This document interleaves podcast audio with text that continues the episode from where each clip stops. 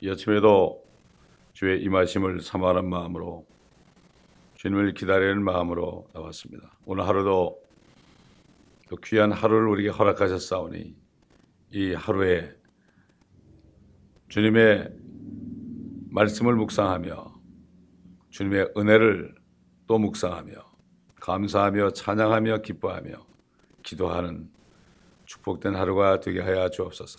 그러므로 사단의 시험에 들지 않고 게임에 빠지지 않는 귀한 하루가 되게 하옵소서.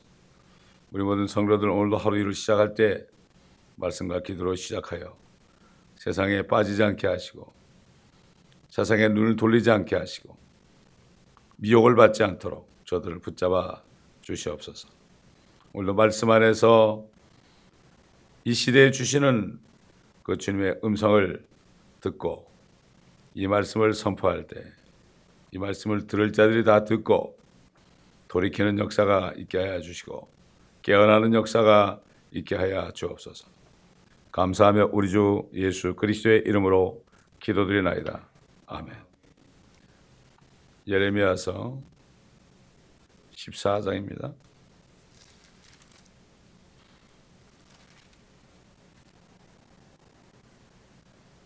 1절부터 보겠습니다.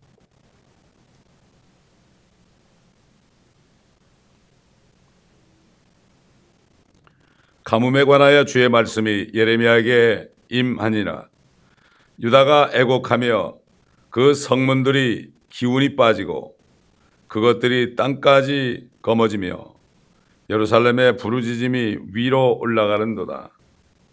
그들의 귀족들이 그들의 어린 것들을 물로 보내었으나 그들이 우물에 가서 물을 찾지 못하여 그릇들이 빈 채로 돌아오니 부끄럽고 창피하여 그들의 머리를 가렸도다. 땅에 비가 없어 지면이 갈라지므로 바깥은 사람들이 부끄러워 자기들의 머리를 가렸도다.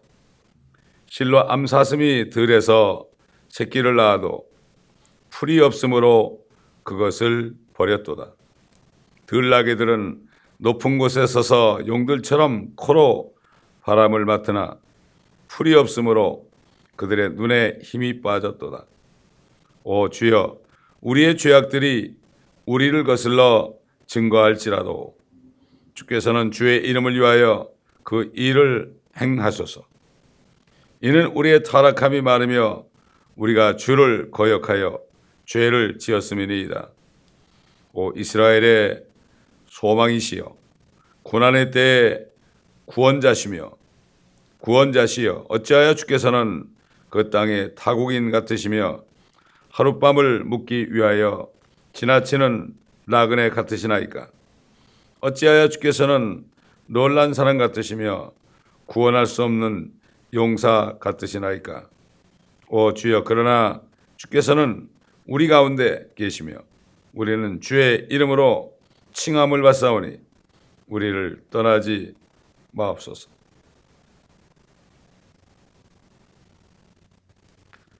지금 가뭄에 대해서 지금 예언합니다. 가뭄.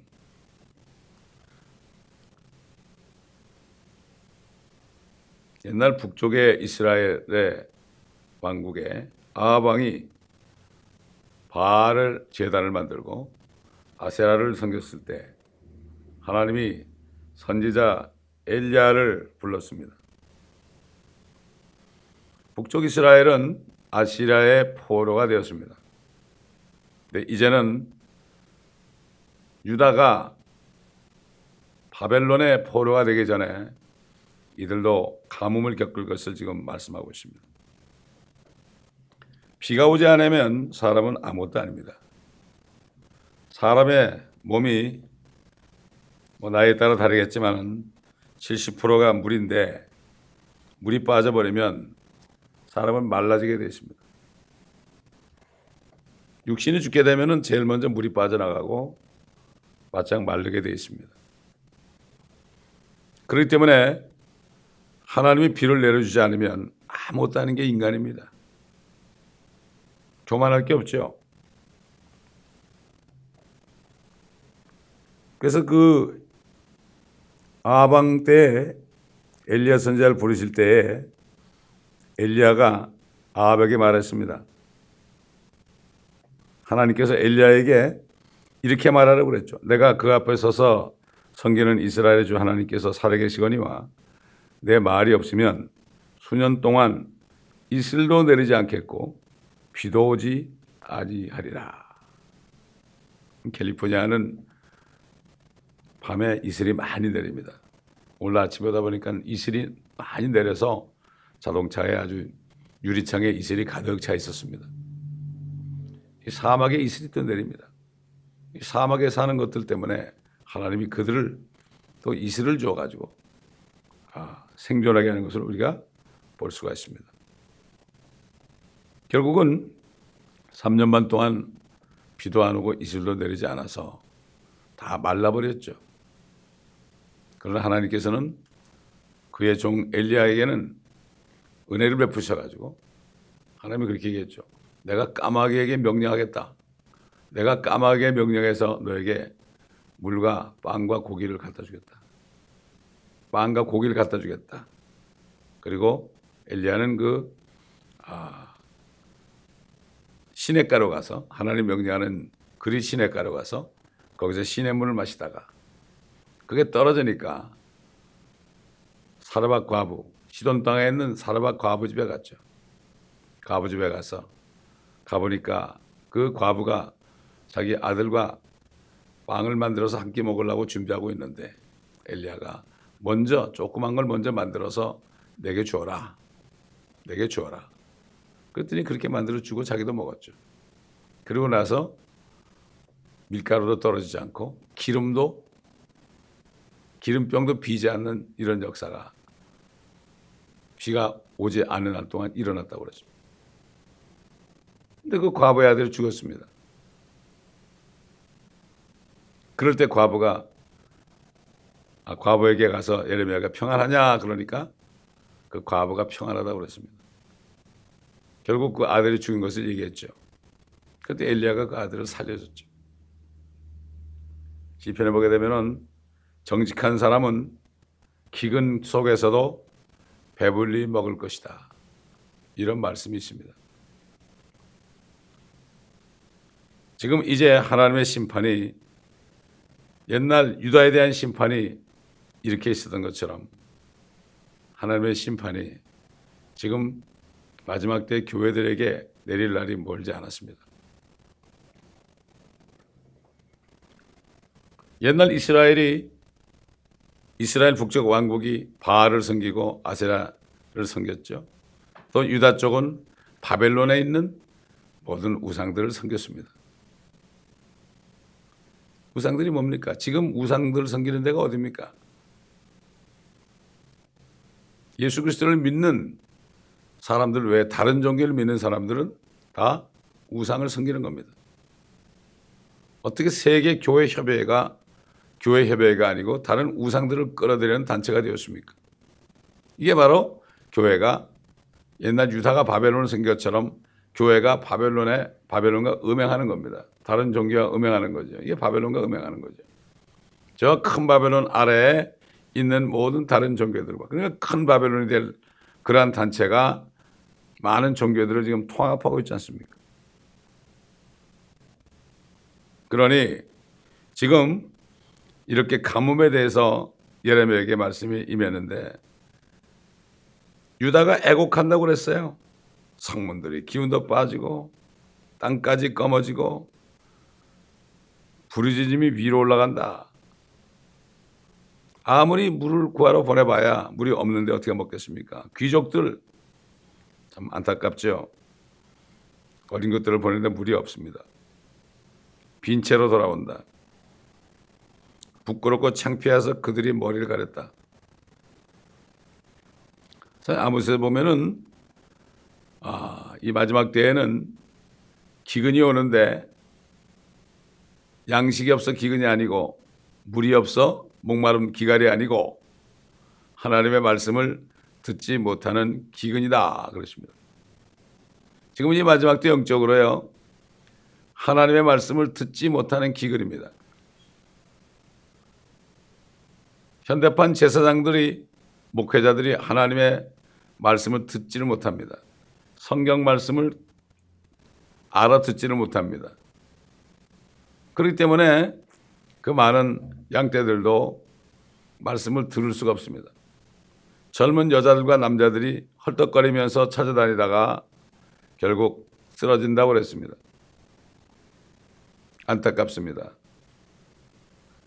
이 젊은이들이 정말 필요한 것은 생명의 말씀입니다.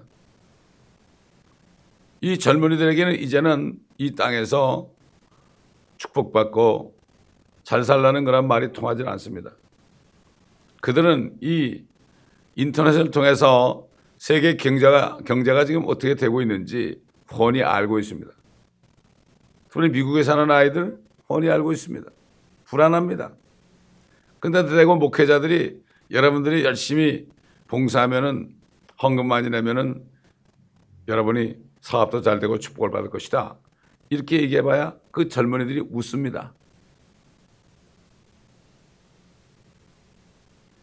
안타까운 얘기죠. 정말 그들에게 필요한 것은 그들의 영을 살리는 그러한 생명의 말씀이 필요합니다. 그렇기 때문에 우리에게 주신 사명이 바로 그 젊은이들에게 생명의 말씀을 전해서 그들이 참 소망, 진정한 유업, 없어지지 않고 쇠하지 않는 하늘의 간직한 유업을 바라볼 수 있는 이러한 믿음을 주는 것이 바로 이 교회의 사명입니다. 그렇기 때문에 앞으로 구약에 나타난 그리스도 책이 나오게 되면 그 책을 영어로 번역할 사람이 이미 임명이 됐습니다. 이게 우연한 게 아닙니다. 그러면 그것을 또 영어를 보고 스페니쉬로 번역할 수가 있습니다. 그 책이 세 권 나오는데 그 책이 나오게 되면은 모든 사람들 영어권, 한국 한글권, 그다음에 스페니쉬권 여기 있는 사람들은 다 읽을 수가 있습니다. 정말 예수 그리스도가 어떤 분이고 그분이 오셔서 무엇을 하실 것이고 우리에게 남겨준 남겨줄 유업이 무엇이고 이런 것들을 우리가 알려야 됩니다. 사도 바울 에베소 교회 성도들에게 말씀한 것처럼 지혜와 계성을 주셔가지고 또 지성의 눈을 밝히셔서 우리와 예비한 유업의 영광의 풍성함이 어떤 것인지 알게 하기를 원하고 또 높이와 깊이와 길이와 넓이를 알기를 원합니다. 하나님이 창조하신 이 엄청난 우주가 다 아버지 것인데 하나님의 교회를 상속자로 만들었는데 자녀면 상속자라고 그러는데 거기에 대해서 가르쳐 주죠. 이게 바로 하나님의 교회의 사명입니다. 비가 안 오면 밭을 갈 수가 없죠. 곡식이 나올 수가 없죠. 부끄러워한다고 그랬어요. 암사슴이 새끼를 낳아도 버린다. 기가 막힌 얘기죠. 들나기도 그렇고. 근데 보세요. 7절 오 주여 우리의 죄악들이 우리를 거슬러 증거할지라도 주께서는 주의 이름을 위하여 그 일을 행하소서. 할 수 없다 이거죠. 우리의 죄악들이 우리를 거슬러 증거한다. 죄를 짓지 않았다. 주의 이름을 위하여 그 일을 행하소서. 우리의 타락함이 많으며 우리가 주를 거역하여 죄를 지었나이다. 이게 우리의 고백입니다. 마지막 때 교회들의 고백이 되어야 됩니다. 정말 깨어있는 하나님의 종들의 고백이 되어야 됩니다. 어쩔 수 없습니다. 마치 하나님이 이스라엘의 소망이시고 고난 때 구원자신데 마치 타국인처럼 하룻밤 잠깐 묵어가는 나그네처럼 그러시나이까? 왜 못 본 채 하시나이까? 여러분 나그네가 뭐 그 집에 있는 일에 대해 관심이 있습니까? 나그네가 되셨다. 소망이시며 구원자이신 주님이 나그네가 되었다. 타국인이 되었다. 근데 뭐라 그럽니까? 주께서 우리 가운데 계시며 우리는 주의 이름으로 칭함을 받사오니 우리를 떠나지는 마옵소서. 떠나지 마옵소서. 우리를 징계할지라도 떠나지는 마옵소서. 하나님께서는 이스라엘을 완전히 떠나지는 않았죠.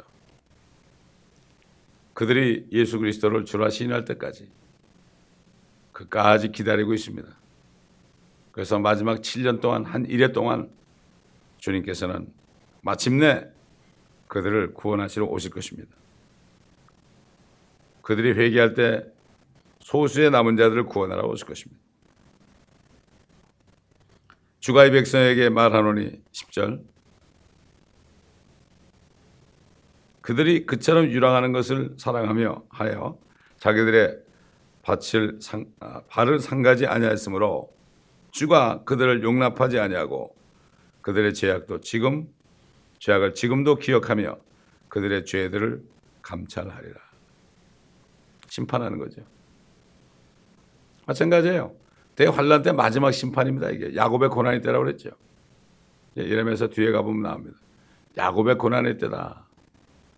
그때뿐만 아니라 지금 이스라엘이 아직도 예수 그리스도를 모르겠고 세상 사람처럼 되어 버렸습니다.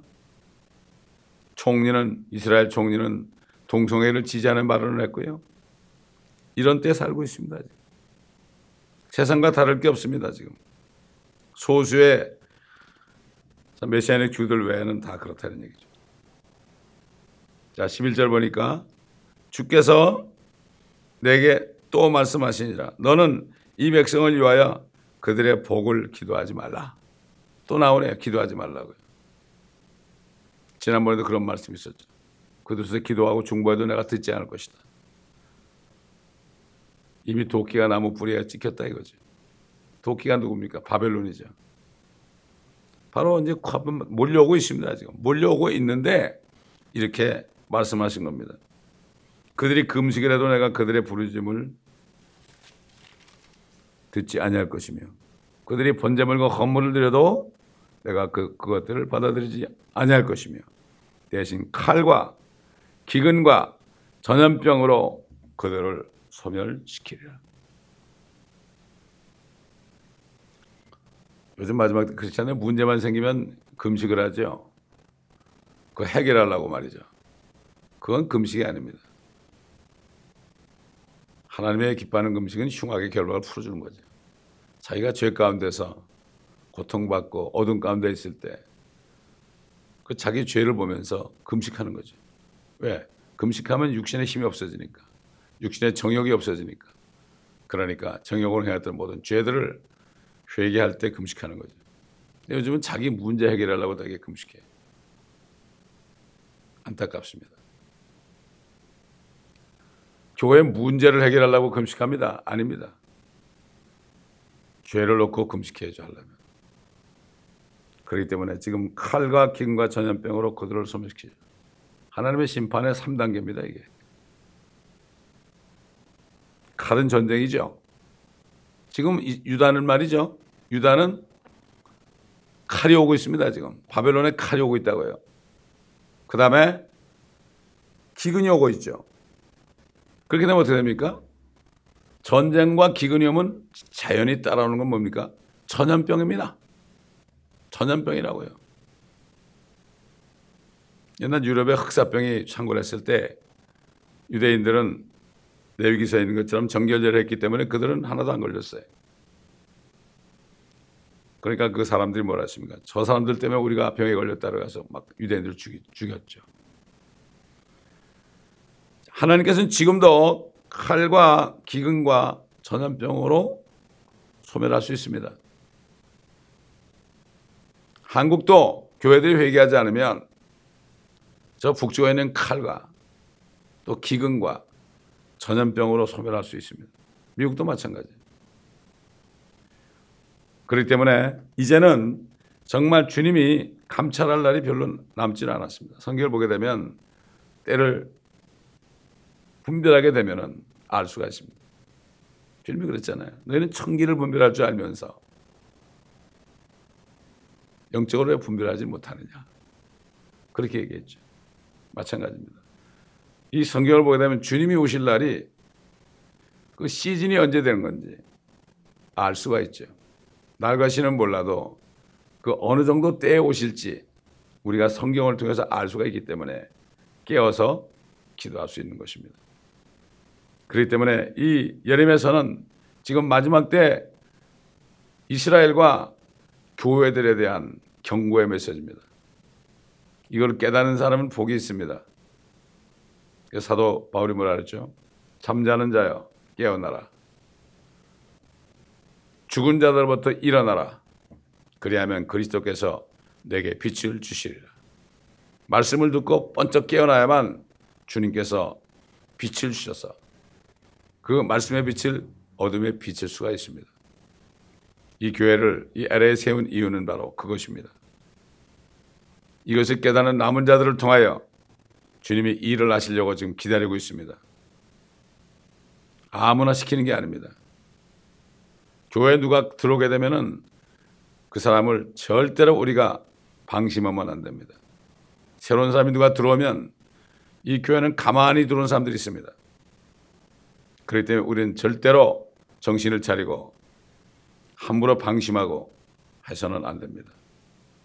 왜 사탄은 어떻게 하든지 이 교회 몰래 누굴 들어오게 해가지고 이 교회를 유혹하고 또 음란한 영을 뿌리고 이렇게 해가지고 교회를 회방합니다. 그 때문에 목회자는 파수꾼이요. 우리 모든 성도도 파수꾼이 돼야 됩니다. 그렇게 해서 절대로 시험에 들면 안 되고 마귀에게 넘어가면 안 됩니다. 이렇게 할 때 주님께서 그런 사람들을 뽑아서 씁니다. 이 마지막 때 음란한 영이 얼마나 많은지 모릅니다. 음란한 영에 사로잡히면 완전히 정신이 없어서 완전히 돌아버립니다. 정신을 바짝 차리고 우리는 하나님 말씀 안에 뿌리를 받고 주님의 주시는 사명을 감당하는데 모두가 다 쓰임 받는 이런 종들이 되어야 될 것입니다.